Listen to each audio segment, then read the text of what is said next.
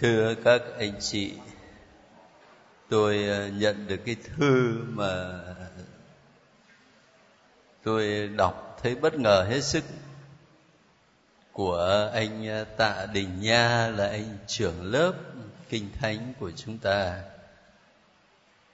Anh viết là lúc 8 giờ 30 sáng thứ hai ngày 11 tháng 6 2011 con bị đột quỵ nhồi máu cơ tim con đã được gia đình đưa đi cấp cứu tại bệnh viện Hoàn Mỹ số 60 Phan Xích Long, quận Phú Nhuận. Hiện nay thì cơn nguy kịch đã qua, con đang được điều trị hồi phục dần. Xin Đức Cha và anh chị em cầu nguyện cho con để được sớm bình phục trở lại với lớp thánh kinh một trăm tuần. Các anh chị à, cũng thấy là anh trưởng lớp của chúng ta rất là nhiệt thành và tận tụy đối với công việc chung. Tôi thấy anh có khỏe lắm. Tôi đâu có ngờ là lại bị à, đột quỵ như thế này. Thì chúng ta trong giờ học này cầu nguyện cho một người anh em nhiệt tình phục vụ ờ, lớp học của mình. Ờ, xin chúa cho anh mau được bình phục. Ngoài ra thì thỉnh thoảng tôi có nhắc anh chị đôi điều. Ờ, các anh chị chắc cũng biết là tôi ít khi nào muốn nói điều gì mà làm cho các anh chị phải nghĩ ngợi, phải phiền lòng và có nói thì cũng là vì ích chung thôi thế tôi thấy có một điều khá là tế nhị, đó là việc ờ, chụp hình, chụp ảnh ở trong lớp học đó.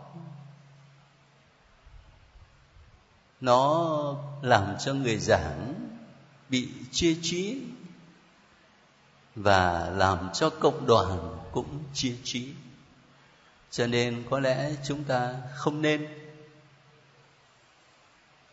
Tôi đi dâng lễ ở các giáo xứ vì là những sự kiện lớn của giáo xứ như kỷ niệm 50 năm hay là ban phép thêm sức cho các cháu rồi muốn ghi lại ít hình ảnh để kỷ niệm. Cho nên tôi cũng chấp nhận vì cái niềm vui chung của giáo xứ thôi. Chứ còn bản thân tôi mà đang dâng lễ mà có ai đó mà chụp hình chụp ảnh quay phim là tôi khổ sở lắm. À, làm cho mình khó tập trung. Và về điều này thì mình cứ nói là ở bên hoa kỳ người ta tự do phóng túng, nhưng mà không phải vậy đâu. Giáo hội bên hoa kỳ có nhiều điều để chúng ta học hỏi, bắt chước. Ngay cả đối với các linh mục cũng vậy. Chẳng hạn như trong những thánh lễ đồng tế ở bên mỹ mà tôi dự nhiều lần. Khi các linh mục đã mặc áo lễ xong rồi đức giám mục dâng lời cầu nguyện. Thường thường là lời cầu nguyện xin cho chúng con chuẩn bị tâm hồn cho xứng đáng mà cử hành thánh lễ. Thì sau đó không ai nói chuyện với ai. Tất cả xếp hàng thinh lặng, tuyệt đối. Bước vào nhà thờ. Bên mình thì vô cùng vui vẻ tôi đã từng kể chuyện này cho các cha ở trong địa phận nghe. Và có lẽ dần dần có khi cũng phải chấn chỉnh lại. Và trong nhiều nhà thờ hoa kỳ là tuyệt đối không có vấn đề chụp hình, chụp ảnh, quay phim này. Cho nên mình đừng nghĩ là người ta tự do theo nghĩa phóng túng. Không có đâu. Nó thể hiện một cái sự tôn trọng người khác, tôn trọng cộng đoàn trong những công việc mình làm. Thế mới đây thì tôi nhận được ờ, thư thắc mắc, sợ mất nhiều thời giờ thì thôi, có một thắc mắc trước mắt là thế này. Con có đọc được bản tin là hội đồng giám mục ờ, New Zealand gửi thư cấm các linh mục cử hành phụng vụ với iPad? Các ngài nghĩ không thích hợp. Thưa cha, tại giáo phận nhà nhà thờ mà con đi dự lễ hàng ngày, vị linh mục quản sứ đã sử dụng ipad thay cho sách lễ, sách bài đọc. Con rất chia trí khi vị linh mục sau khi công bố lời chúa thì nâng ipad hôn kính. Lời chúa có ở trong đó nhưng đâu có phải là sách thánh vì khả năng đa dạng của nó. Sau khi công bố lời chúa thì nó còn dùng để trao đổi mail, để lướt web, để tải phim với vô vàn nội dung. Con đã tham khảo ý kiến với một vài người, họ đều nói có cảm giác không ổn. Ngoài vị linh mục này, không biết còn những vị nào sử dụng xin cha soi sáng giúp cho chúng con bớt chia trí mỗi khi dự lễ mà linh mục dùng ipad.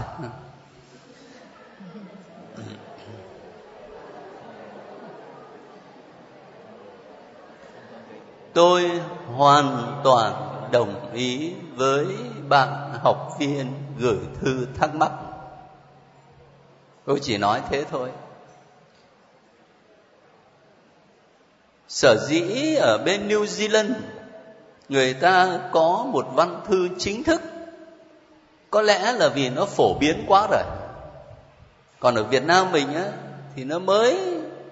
Hôm nay tôi mới nghe nói có linh mục làm như vậy. Cho nên ờ, chưa có lời nhắc nhớ chính thức. Nhưng mà tôi hoàn toàn đồng ý với những gì nói ra ở đây.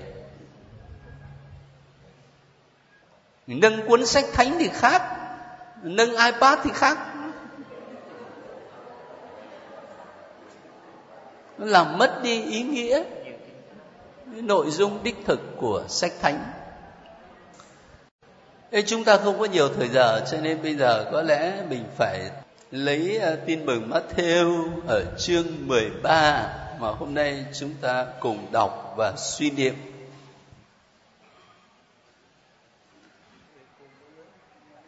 Một lần nữa, xin nhắc lại với các anh chị, cái đặc tính của tin mừng Matthew là đặc tính tổng hợp cho nên ngài thu thập những bài giảng đây đó của Chúa Giêsu thành những bài giảng lớn theo từng chủ đề và cả những hành động phép lạ của Chúa Giêsu nữa. Nhắc lại để khỏi quên. Thế bây giờ chúng ta đến bài giảng lớn thứ ba của Chúa Giêsu ở chương 13, đó là bài giảng bằng dụ ngôn. Rất gần gũi với chúng ta. Dụ ngôn là cái gì?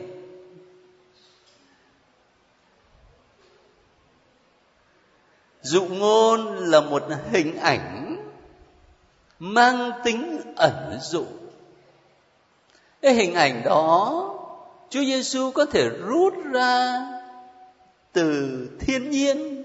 Ví dụ, ngài có một dụ ngôn về cái lưới, về hạt cải, về hạt giống từ thiên nhiên, hoặc là từ những sinh hoạt thường ngày. Ví dụ, cái kho tàng chôn giấu trong ruộng sâu nhưng mà hình ảnh nó mang tính ẩn dụ có nghĩa là nó không ngưng ở đó, mà nó chỉ được dùng làm hình ảnh so sánh thôi. Cho nên các anh chị để ý mà xem, mỗi một dụ ngôn bắt đầu như thế nào. Nước trời giống như giống như. Cái hình ảnh nó rất cụ thể và vì thế nó giúp cho người ta dễ hiểu dễ chú tâm vào đấy. Nhưng mà đồng thời chứa một nội dung thật là sâu sắc. Cho nên qua bao nhiêu thế kỷ rồi chúng ta vẫn đọc những dụ ngôn Chúa Giêsu kể và vẫn tiếp tục suy tư mà vẫn không hết, khám phá mà vẫn không xong cái ý nghĩa nội dung của những dụ ngôn đó thế ở trong chương 13 này các anh chị kể cho tôi nghe xem những dụ ngôn nào. Người gieo giống này. Rồi gì nữa? Cỏ lùng này. Dụ ngôn hạt cải hạt cải này. Dụ ngôn men trong bột men trong bột này. Kho báu và ngọc quý này. Dụ ngôn chiếc lưới. Cái lưới nhiều dụ ngôn lắm. Tập trung ở chương 13 này. Thế thì trước khi đi vào từng dụ ngôn, tôi chỉ xin các anh chị quan tâm ít điều. Điều thứ nhất á, nó có vẻ hơi hơi chuyên môn, cũng không phải là chuyên môn lắm đâu, nhưng mà chúng ta phân biệt thế này. Người ta nói dụ ngôn và tỷ ngôn. Dụ ngôn là một hình ảnh, một câu chuyện mà người kể nhắm vào một nội dung để làm nổi bật lên. Còn tỷ ngôn á, nó mang tính so sánh, cho nên những chi tiết trong câu chuyện, trong dụ ngôn đó, từng chi tiết có thể áp dụng cho điều này người nọ. Có lẽ một lát nữa khi phân tích cái dụ ngôn về người gieo giống, tôi sẽ nói rõ hơn cho các anh chị nghe. Đó là điểm thứ nhất. Điểm thứ hai tất cả những dụ ngôn Chúa Giêsu kể ở trong chương 13 này nhắm tới mục đích là gì? Là nước trời. Là nước trời. Cho nên mình phải mang ở trong tâm trí mình nước trời. Chúa Giêsu không định nghĩa nước trời theo kiểu của triết học, nước trời là thế này, nước trời là thế kia. Nhưng mà Chúa Giêsu dùng dụ ngôn, dùng hình ảnh để diễn tả về nước trời. Cái điều thứ ba mà chúng ta nên nhớ, Chúa Giêsu là hiện thân của nước trời. Cho nên khi mình đọc một dụ ngôn này, cách tốt nhất là tập trung vào Chúa Giêsu để khám phá ý nghĩa của dụ ngôn. Và cuối cùng, một dụ ngôn mà Chúa Giêsu kể không bao giờ chỉ để thỏa mãn trí tưởng tượng của chúng ta. Nhưng mà nó hàm ở trong đó một thái độ sống mà Ngài mời gọi mình cho nên khi đọc một dụ ngôn thì cũng phải tìm lại thái độ sống của mình hiện nay ra sao và phải thay đổi như thế nào cho thích hợp với nước trời. Đấy là những điểm chính yếu nhất. Tôi nói rất nhanh, tổng quát để các anh chị à, nắm. Rồi bây giờ chúng ta sẽ có thể đi vào từng dụ ngôn một. Dụ ngôn rất quen thuộc, người gieo giống. Bây giờ các anh chị lấy Matthew chương 13 bắt đầu từ câu 3b Câu 3a là, người dùng dụ ngôn mà nói với họ nhiều điều. Sau đó câu 3b mời các anh chị. Người nói, người gieo giống đi ra gieo giống, trong khi người ấy gieo, thì có những hạt rơi xuống vệ đường, chim chóc đến ăn mất có những hạt rơi trên nơi đa sỏi đá chỗ đất không có nhiều nó mọc ngay vì đất không sâu. nhưng khi nắng lên nó liền bị cháy và vì thiếu rễ nên bị chết khô. có những hạt rơi vào bụi gai gai mọc lên làm nó chết nghẹt có những hạt lại rơi nhầm đất tốt. nên sinh hoa kết quả hạt được gấp trăm hạt được sáu chục hạt được ba chục. ai có tai thì nghe. ai có tai thì nghe. Cái câu này có vẻ thừa tai để mà nghe chứ còn gì nữa. Nhưng mà có chắc là thừa không.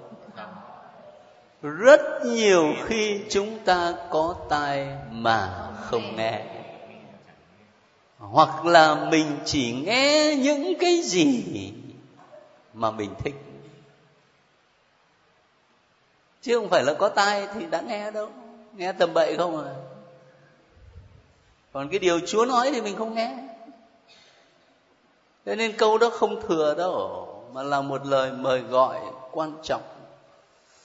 Thế bây giờ, cái đoạn văn mà các anh chị vừa đọc là một dụ ngôn vậy các anh chị nói cho tôi biết xem cái nghĩa chính của dụ ngôn đó là ở chỗ nào?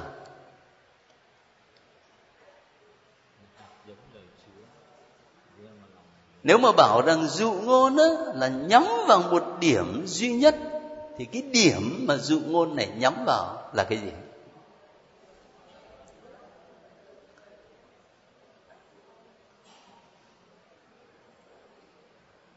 Chắc các anh chị sẽ nói với tôi bảo là ờ thì uh, bụi gai nó là người này còn vệ đường nó là người kia. Nhưng mà đấy là mình giải thích theo kiểu tỉ ngôn rồi. Lát nữa rồi mình sẽ thấy. Còn bây giờ nếu mà nói dụ ngôn chỉ nhắm vào có một điểm nhọn điểm mạnh thì điểm đó là cái gì?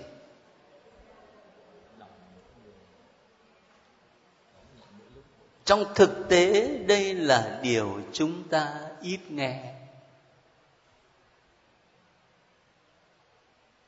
Cái điểm nhọn của dụ ngôn này nằm ở chỗ dụ ngôn diễn tả niềm lạc quan của người đi gieo giống. Sự lạc quan. Cho dù có hạt rơi trên vệ đường cho dù có hạt rơi vào bụi gai, cho dù có hạt ờ, rơi vào cái chỗ đất không có tốt, nhưng mà cuối cùng thì làm sao? Vẫn có hạt rơi vào đất tốt và sinh hoa kết quả. Hạt được gấp trăm, hạt sáu mươi, hạt ba mươi. Tôi mới nói với các anh chị là khi đọc dụ ngôn á ở chương 13 này mình phải chiêm ngắm Chúa Giêsu là hiện thân của nước trời. Bây giờ anh à, chị em chiêm ngắm Chúa Giêsu con. Có thấy cái niềm lạc quan của người đi gieo giống không? Ba năm trời đi giảng đạo làm bao nhiêu phép lạ mà cuối cùng chết. Chúng nó đóng đinh lên trên thập giá từ đỉnh thập giá nhìn xuống, chúa chỉ thấy toàn những cái miệng nó đang ngoác ra, nó chửi bới mình. Toàn những cánh tay giơ lên nó đòi đóng đinh. Toàn là những hạt rơi vào bụi gai với lại vệ đường cả đấy chứ. Khi chúng ta chiêm ngắm Chúa Giêsu người gieo giống chúng ta khám phá ra sự lạc quan của người giáo giống, của thiên chúa. Bởi vì đấy, nếu chỉ nhìn ở đồi can vê thì thấy vậy đấy. Nhưng mà nhìn vào lịch sử của giáo hội cho đến ngày hôm nay, ta sẽ thấy khác lắm, phải không? Sẽ thấy khác lắm. Hạt giống tin mừng mà Chúa Giêsu gieo vãi đã trổ sinh hoa trái thật phong phú trong hàng triệu hàng triệu tâm hồn. Và qua những con người đó làm cho thế giới này được biến đổi, nó trở thành nhân bản hơn, có tình yêu thương hơn, nhân đạo hơn. Và nếu mà mình xa nhìn xa hơn một bước nữa đó cái hạt giống ở đây là Chúa Giêsu và người gieo là Thiên Chúa. Thiên Chúa đã gieo cái hạt giống Giêsu Kitô vào trong thế giới này. Và xem ra như là thất bại, bởi vì hạt giống Giêsu ấy toàn rơi trên vệ đường với lại đá sỏi với lại bụi gai thế nhưng mà rõ ràng, cái hạt giống Giêsu ấy đã làm cho thế giới này tốt đẹp hơn cái niềm lạc quan của người đi gieo giống. Và từ đó, cái bài học được rút ra cho chúng ta ngày hôm nay. Các anh chị cũng như tôi, mỗi người trong trách nhiệm của mình, ta cứ vui vẻ mà gieo, thưa các anh chị. Cho dù xem ra gặp nhiều, chống đối nhiều, thất bại, nhiều khó khăn, mình cứ lạc quan mà gieo gieo lời chúa gieo tin mừng. Lúc nào mọc lên, chuyện đó chúa làm. Bổn phận của chúng ta là cứ lạc quan mà gieo.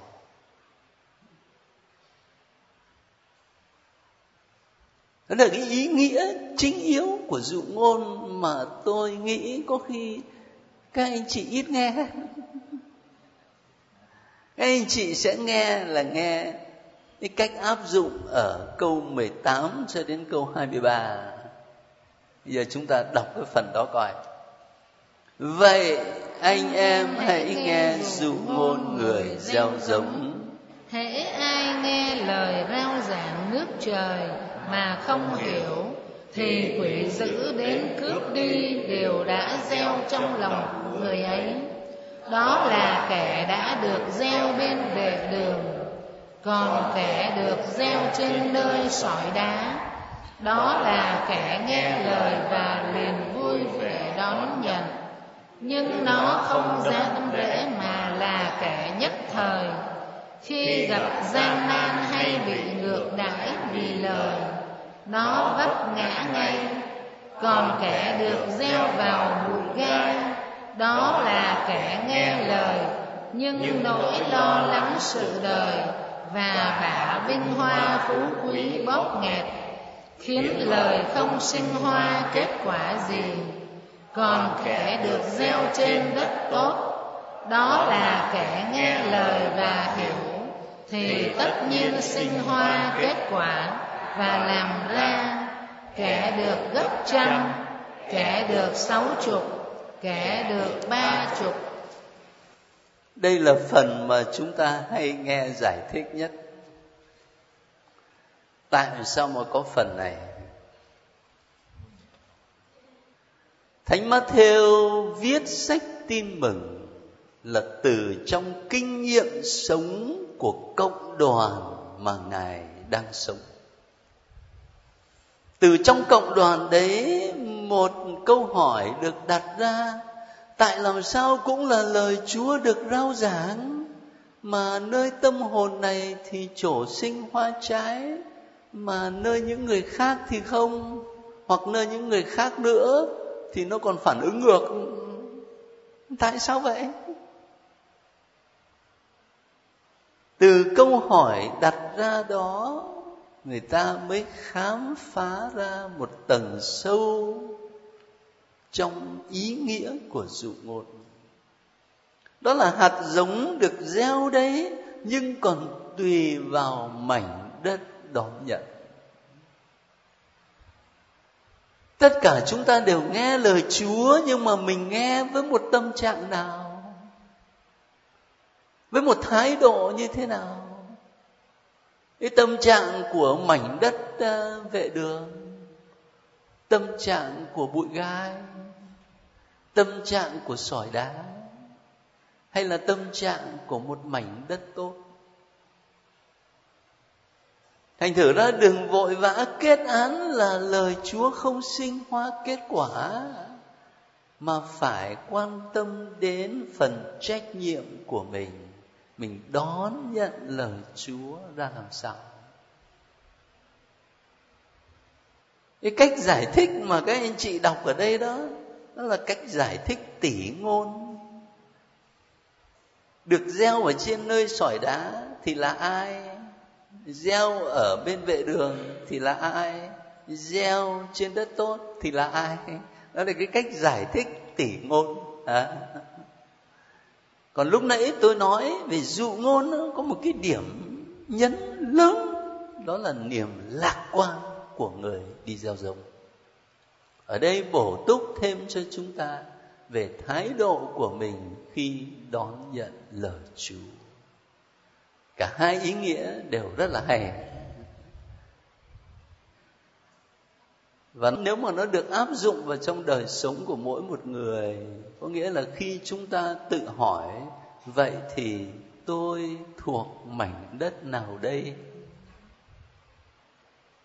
Thì ý nghĩa của dụ ngôn nó không còn là lý thuyết nữa, mà nó trở thành một thực tại sinh động trong đời sống của mỗi người. Cho nên ờ, dụ ngôn nghe rất quen, nhưng vẫn cứ mời gọi chúng ta suy nghĩ hoài. Tôi thấy ở trong này có một bài hát về người giao giống này, mình hát với nhau để cho khỏi quên lời Chúa. Ở trang 28 mà bài hát này không biết là có hợp với lại lớp chúng ta lắm không? Bởi vì à, hát có vẻ nó nhún nhảy lắm. 18 anh chị có quen bài này không? Quen chứ. Nào xin mời. Người giàu rông ra đi gieo lúa trên ruộng. mình người giàu giống vất vả, hạt giống trên đường. Và muôn chim tung bay, xa xuống giành nhau ăn mất muôn hạt vàng tung rơi trên đường đi muôn người. Hỡi người ơi, hãy nắm chắc lời đi, hãy kiên tâm bền vững thì nắm chắc thành công. thực sự nó hơi khó hát đó là bởi vì cái nhịp của nó à, nhịp lỡ không à. Mình hát quen là cứ vui vẻ đếm hai ba nhưng mà nó hai rưỡi không à. Cho nên à, phải chịu khó một chút. Ví dụ cái phần điệp khúc hỡi người ơi hai ba hãy nắm chắc lời đi hai ba hãy kiên hai tâm bền vững hai ba thì nắm chắc thành công. Nó khó là chỗ đó thôi. Mà trong một lần là quen mời các anh chị từ đầu. Người gieo giống ra đi gieo lúa trên ruộng mình. Người gieo giống vất vả hạt giống trên đường và muôn chim tung bay, xa xuống dành nhau, ăn mất muôn hạt vàng, tung rơi trên đường đi muôn người. Hỡi người ơi, hãy nắm chắc lời đi, hãy kiên tâm bền vững, thì nắm chắc thành công.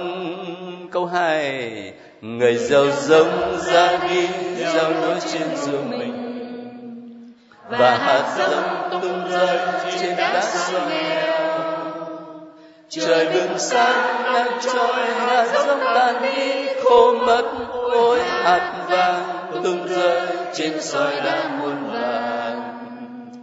Hỡi người ơi, hãy nắm chắc lời đi hay kia tâm bền vững thì nắm chắc thành công. Người gieo giống ra đi, gieo lúa trên ruộng mình. Và hạt giống rơi trên gai góc bên đường. Và gai góc vươn lên, hạt sẽ mất đi khô mất thương, hạt vàng tung rơi trên gai góc bên đường. Hỡi người ơi, hãy nắm chắc lời đi. Hãy kiên tâm bền vững. Thì nắm chắc thành công. Đến câu số 4 người ta đổi gam, cho nên chắc là hơi mất giờ bài hát này à, của nhóm cha thành tâm. Tôi à, nhớ vào thời điểm trước năm 1975 ngài đã làm dậy lên cả một phong trào hát, gọi là thánh ca. Nhưng mà cái nhịp điệu nó rất là mới mẻ và lúc đó thu hút giới trẻ lắm. Rất nhiều bài hát của cha thành tâm trong giai đoạn đó và vị này thì cũng ở trong nhóm. Đến bây giờ tôi thấy một số nhóm trẻ cũng vẫn tiếp tục hát những bài như thế này. Bây giờ chúng ta để ý một ờ, dụ ngôn nữa mà lúc nãy khi hướng dẫn cầu nguyện ờ, các chị phụ trách đã đọc cho mình nghe, đó là dụ ngôn kho báu và ngọc quý ở câu 44 đó. Nước trời giống, giống như chuyện kho báu chôn giấu trong ruộng.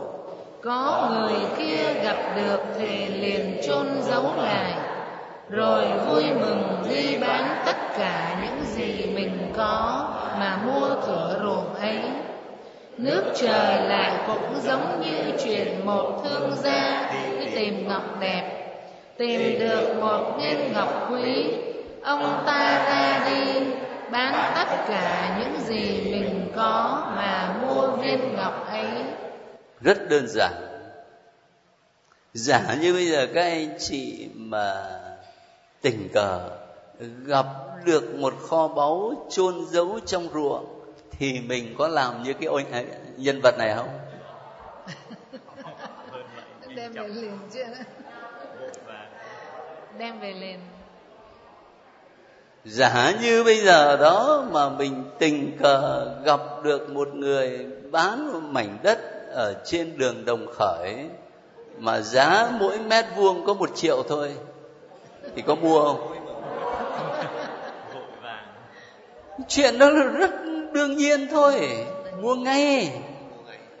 Và để ý cái trạng từ mà Chúa Giêsu dùng trong dụ ngôn này người kia gặp được thì liền chôn giấu lại, rồi vui mừng vui mừng. Bán đi tất cả những gì mình có mà là bán trong niềm vui, chứ không phải là tiếc rẻ. Tội gì mà tiếc? Bởi vì mình biết đó là mình lời gấp triệu lần cơ mà. Tội gì mà tiếc?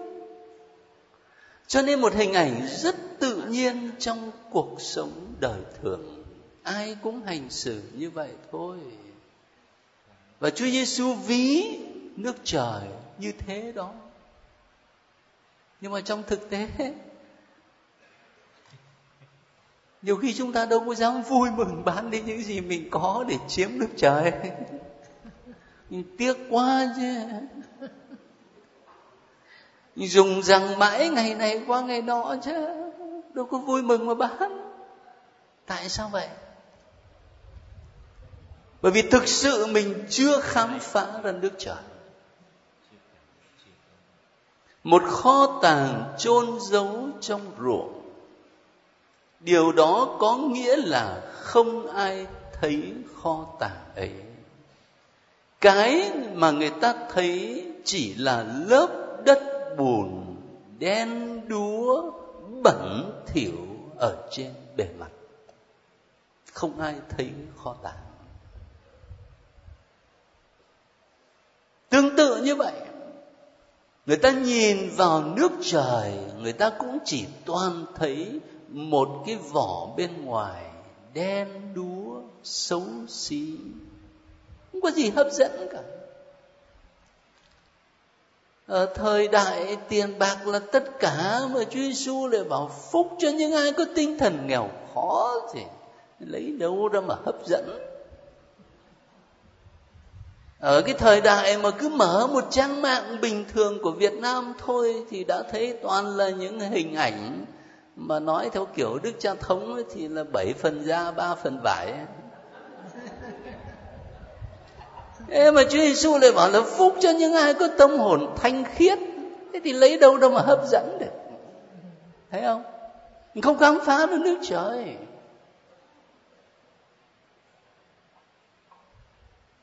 Cái thực tại đó mình chỉ khám phá nhờ đức tin. Và những người khám phá ra thật đó, thì thực sự họ vui mừng. Bán đi những gì mình có để chiếm cho bằng được. Thử phải xin chúa ban cho có cặp mắt đức tin, để nhìn thấy ẩn ở đằng sau cái vẻ đen đúa xấu xí bẩn thỉu của mặt đất của ruộng đồng, thì có một kho tàng được chôn giấu trong đó.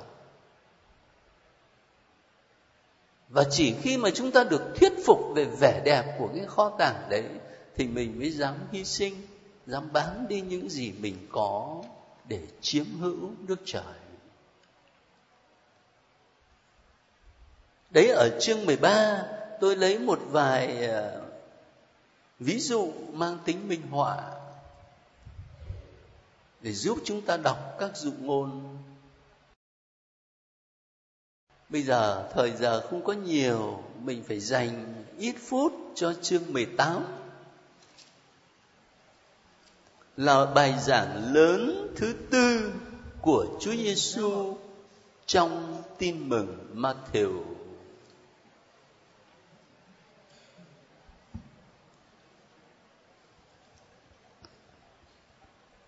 ở trong bài giảng này được gọi là bài giảng về giáo hội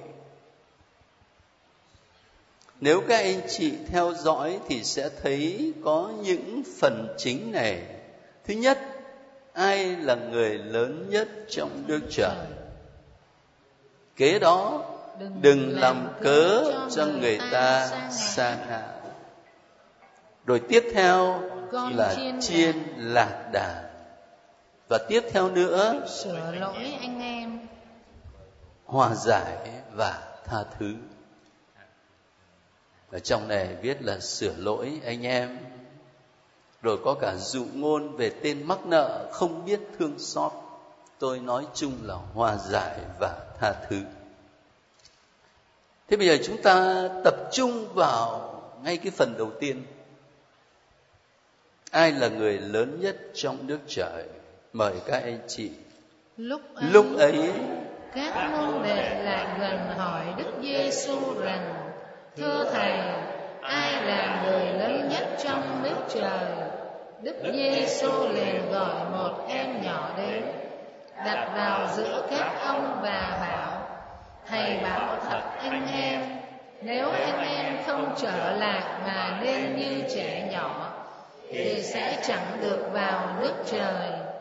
Vậy ai tự hạ, coi mình như em nhỏ này, người ấy sẽ là người lớn nhất nước trời cái câu này, các anh chị nhớ Chúa Giêsu nói với ai trong một sách tin mừng khác ở đây là tin mừng Matthew nhưng mà cũng cái ý tưởng này, Chúa Giêsu nói với ai trong một sách tin mừng khác. Chúa Giêsu nói với một nhân vật cũng có thế giá ở trong đạo Do Thái. Nicodemo.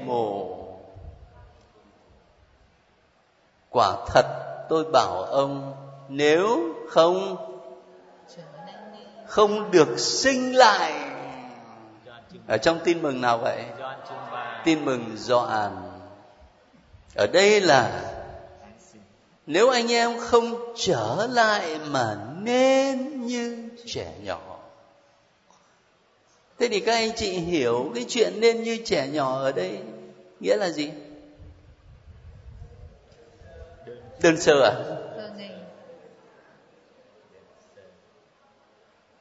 Đơn sơ làm sao?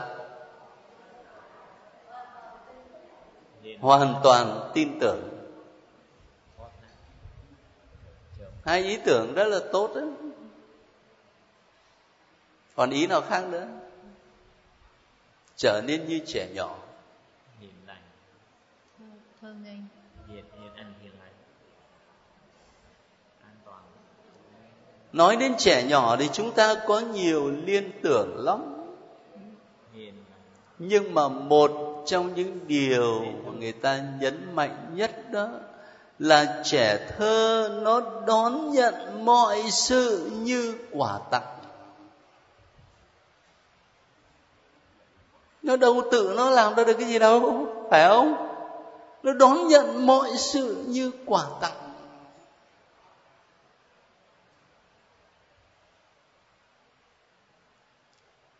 Và cũng vì nó chưa có làm ra được cái gì, cho nên nó dễ dàng để tin tưởng, tín thác vào cha, vào mẹ. Thành thử khi Chúa Giêsu nói thầy bảo thật anh em nếu anh em không trở lại mà nên như trẻ nhỏ, thì sẽ chẳng được vào nước trời. Rồi sau đó ngài lại nói, vậy ai tự hạ coi mình như em nhỏ này, thì người ấy sẽ là người lớn nhất trong nước trời. Trẻ thơ nó đón nhận mọi sự như quà tặng vậy thì ở đây trở nên như trẻ nhỏ là chúng ta ý thức rằng nước trời là quà tặng mà chúa ban cho chúng ta. Và ai có tâm hồn của trẻ thơ đón nhận nước trời như một quà tặng thì mới đón nhận được. Nó khác hẳn một quan niệm tôn giáo cho rằng nước trời, nước thiên đàng là một món hàng mà tôi có thể mua được. Anh chị nhớ lại, anh Pharisêu anh ấy vào đền thờ anh cầu nguyện coi. Anh ưỡn ngực lên thế này, lạy Chúa Chúa nhớ nhé mỗi tuần con ăn chay hai lần. Đóng thuế thập phân đầy đủ nhé chứ không có như cái thằng thu thuế ở đằng sau kia kìa cái cách cầu nguyện như vậy nó diễn tả cái gì? Ông coi nước trời giống như một món hàng mà ông có thể mua được. Tôi đi lễ này tôi làm việc đạo đức này tôi giúp việc bác ái này cho nên là tôi có vé sẵn rồi, chết là cứ vậy vào thiên đàng. Không có đâu. Chúa Giêsu giúp mình ý thức nước trời là một quà tặng mà cần phải đón nhận như trẻ thơ vậy. Có nghĩa là đón nhận tình yêu. Mà dấu chỉ cho thấy chúng ta đón nhận tình yêu là chính mình hít thở trong cái bầu khí yêu thương. Chính mình đi lại trong quỹ đạo yêu thương ấy cho nên hình ảnh cũng rất là thân quen thôi nhưng mà có khi chúng ta lại ít quan tâm đến cái ý nghĩa ở bề sâu. Ờ, có thể mình quan tâm về mặt đạo đức ấy, trẻ con nó thì nó đơn sơ này nó trong trắng này nó thành thật này. Ờ, đi ờ, đi về nhà về thì hỏi gì? Về nhà hỏi trẻ phải không? Đấy mình mình quan tâm đến cái khía cạnh đạo đức. Nhưng mà nó có khía cạnh về mặt giáo lý ấy, là nền tảng trẻ thơ nó đón nhận mọi sự như quà tặng. Chúng ta cũng phải đón nhận nước trời như một quà tặng vậy, chứ không phải là mình tự kiêu vào những việc lành phúc đức mà mình làm được đâu. Rồi trong đời sống cộng đoàn, ở câu thứ năm, đừng làm cớ cho người ta xa ngã đó còn ai tiếp đón một em nhỏ như em này vì danh thầy? Là tiếp đón chính thầy, nhưng ai làm cớ cho một trong những kẻ bé mọt đem tin thầy đây phải sa ngã? Thì thà treo cối đá lớn vào cổ nó mà xô cho chìm xuống đáy biển còn hơn. Khốn cho thế gian vì làm cớ cho người ta sa ngã tất nhiên phải có những cớ gây sa ngã nhưng khốn cho kẻ làm cớ cho người ta sa ngã. thưa các anh chị ít khi chúng ta gặp những câu nặng nề như thế này chúa nói đó. Ai làm cớ cho một trong những kẻ bé mọn đang tin thầy đây phải sa ngã thì thả treo cối đá lớn vào cổ mà xô cho chìm xuống đáy biển còn hơn. Ít khi chúng ta nghe những câu nặng như vậy. Để cho mình thấy cái mức độ trầm trọng của gương xấu. Chúa Giêsu dùng hình ảnh trẻ nhỏ, rồi từ đó ngài nói đến kẻ bé mọn. Ngay cả trong đời sống đức tin cũng vậy nhiều anh chị em tín hữu là người bé mọn, theo cái nghĩa là bình dân thôi, cũng không có được học cao, hiểu rộng gì. Nhưng mà sống một đức tin đơn thành với chúa. Vậy mà nhiều khi vì gương xấu này, gương xấu khác, mà làm cho đức tin của những người đơn thành đó bị sao xuyến rồi có khi bị sa ngã nữa. Cho nên cái gương xấu ở trong cộng đoàn là điều mà Chúa Giêsu cảnh giác chúng ta. Và phải cẩn trọng trong lời nói, trong hành động. Để những người bé mọn, những trẻ thơ không vì gương xấu đó mà bị mất đức tin. Còn ở phần cuối đó